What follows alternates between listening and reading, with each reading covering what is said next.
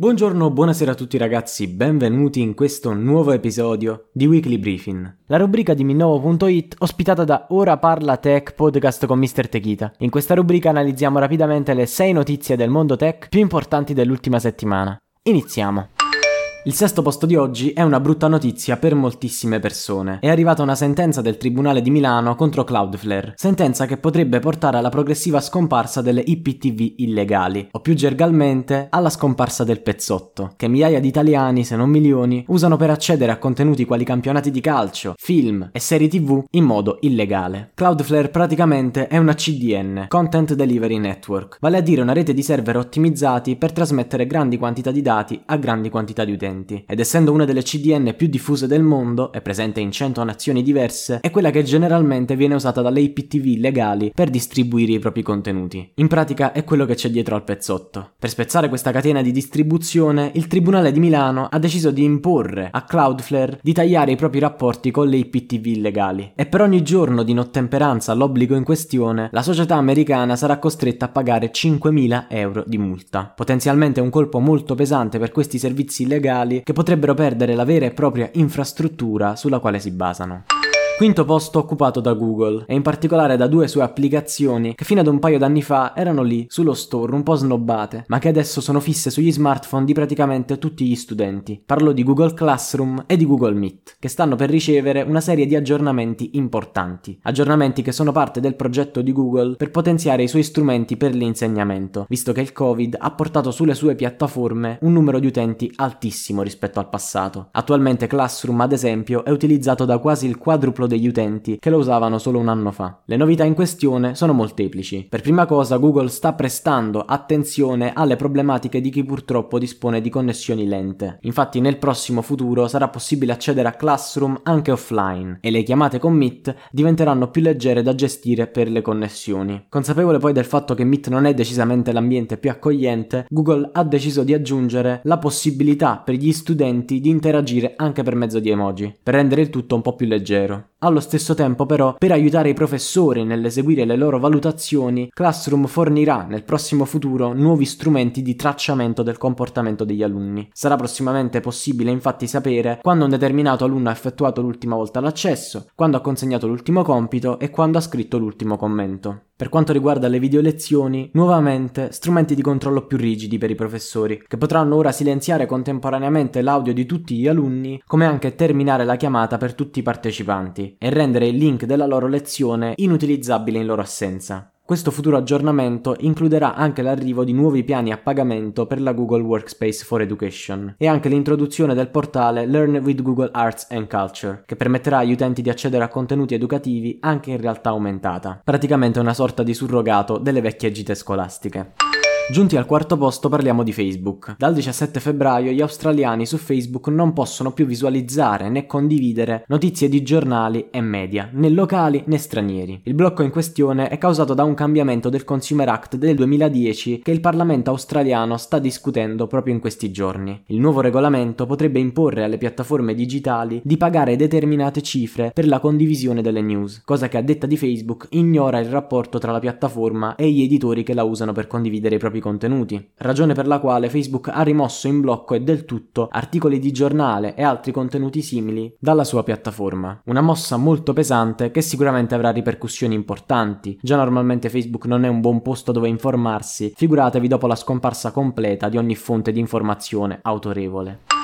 Siamo già arrivati sul podio. Terzo posto. Terzo posto che è stato guadagnato questa settimana da Spotify. Parlammo nel weekly briefing di due settimane fa dei conti in rosso dell'azienda. Vi lascio i vari link in descrizione per recuperarlo. Questa settimana invece parliamo di buone notizie per Spotify, che ha annunciato che sta per arrivare il primo podcast originale Spotify in Italia. Per chi non lo sapesse, all'estero in particolare, l'azienda un po' come Netflix produce i propri show, ha iniziato a realizzare propri podcast originali. Questa innovazione è adesso arrivata anche in Italia Italia. E ovviamente un podcast originale italiano non può che parlare di Sanremo. Il prodotto sarà creato dal collettivo comico The Jackal e il titolo sarà The Jackal, tutto Sanremo ma dura meno. E sarà lanciato a partire dal 24 febbraio, mercoledì prossimo. I primi quattro episodi del podcast, che verranno rilasciati settimanalmente, in attesa dell'inizio del festival, saranno una sorta di sintesi degli eventi più divertenti accaduti nelle precedenti edizioni, mentre i sei episodi successivi seguiranno lo svolgersi della manifestazione, come degli highlights in pratica. All'annuncio di questo primo podcast original si aggiunge anche la notizia che nel prossimo futuro Spotify intende creare vari altri titoli originali in Italia, in modo da diversificare la sua offerta, dimostrazione del fatto che l'azienda intende puntare sempre di più su questa tipologia di contenuto.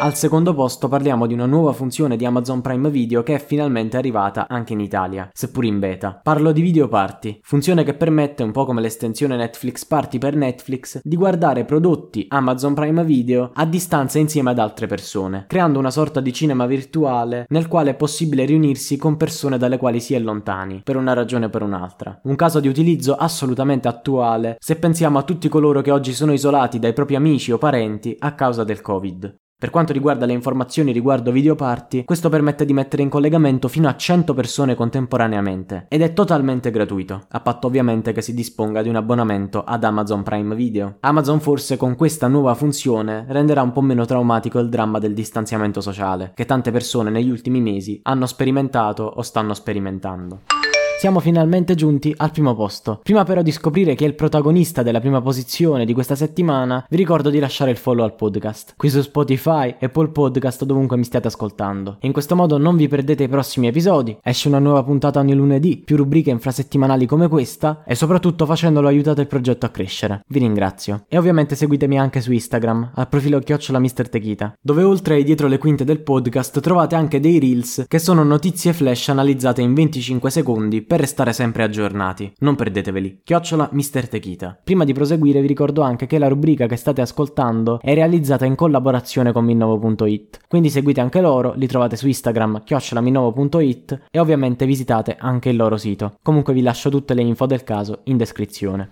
Il primo posto di questa settimana non poteva che essere conquistato che dalla missione spaziale che proprio ieri ha portato il rover Perseverance della NASA su Marte. Dopo un viaggio di 300 milioni di miglia, durato più di 6 mesi, Perseverance è finalmente atterrato con successo sul pianeta rosso. La sua missione durerà la bellezza di due anni e il suo obiettivo è cercare qualsiasi traccia possibile che possa indicare la presenza, anche nel passato, di vita su Marte. In questa avventura sarà aiutato dall'elicottero Ingenuity, che in italiano significa ingegnosità. La missione presenta inoltre anche un'altra incredibile fase, la raccolta di alcuni campioni di roccia che il rover incapsulerà e lascerà sul posto, dove poi dovrebbero essere prelevati e riportati sulla Terra dalla ancora non ben definita missione spaziale Mars Sample Return, che porterà per la prima volta sulla Terra del materiale marziano da far analizzare ai nostri scienziati. In generale questi ultimi mesi sono stati incredibilmente interessanti. Questa settimana niente notizie su Elon Musk, ma in diversi episodi di Weekly Briefing, come anche in diversi episodi principali del podcast, podcast abbiamo più volte parlato di vittorie e sconfitte di SpaceX e abbiamo parlato anche di altre aziende importanti del settore, come Virgin Galactic. Proprio ieri poi ho pubblicato su Instagram un reel nel quale abbiamo parlato di un nuovo modello di satellite che è attualmente in sviluppo in Giappone e prossimamente pubblicherò un Instagram reel riguardo il viaggio turistico nello spazio. Quindi mi raccomando per non perdervi questi contenuti aggiuntivi, seguitemi su Instagram, chiocciola Mr. Techita.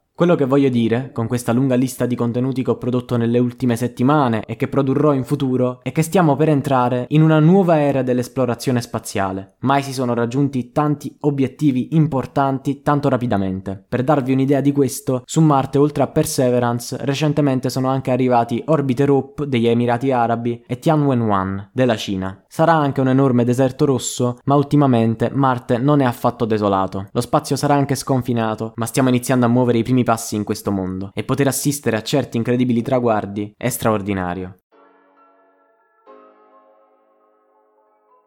Anche questo episodio di Weekly Briefing è giunto al termine. La rubrica che avete ascoltato è realizzata in collaborazione con Minnovo.it, che vi ricordo di seguire su Instagram, vi lascio i loro dati in descrizione. Ovviamente vi ricordo anche di seguire Ora Parla Tech podcast con Mr. Techita, il podcast nel quale commentiamo insieme le notizie più fresche su tecnologia, scienza, intrattenimento, business e in generale su tutto quello che possa ritenersi interessante. Lasciate il follow sia qui, su Spotify, Apple Podcast o dovunque mi stiate ascoltando, che anche su Instagram, al profilo chiocciola Mr. Techita. Dove vi lascio tantissimi aggiornamenti live sullo stato di produzione del podcast, oltre ovviamente a dei reels che sono notizie flash analizzate in 25 secondi per restare sempre aggiornati.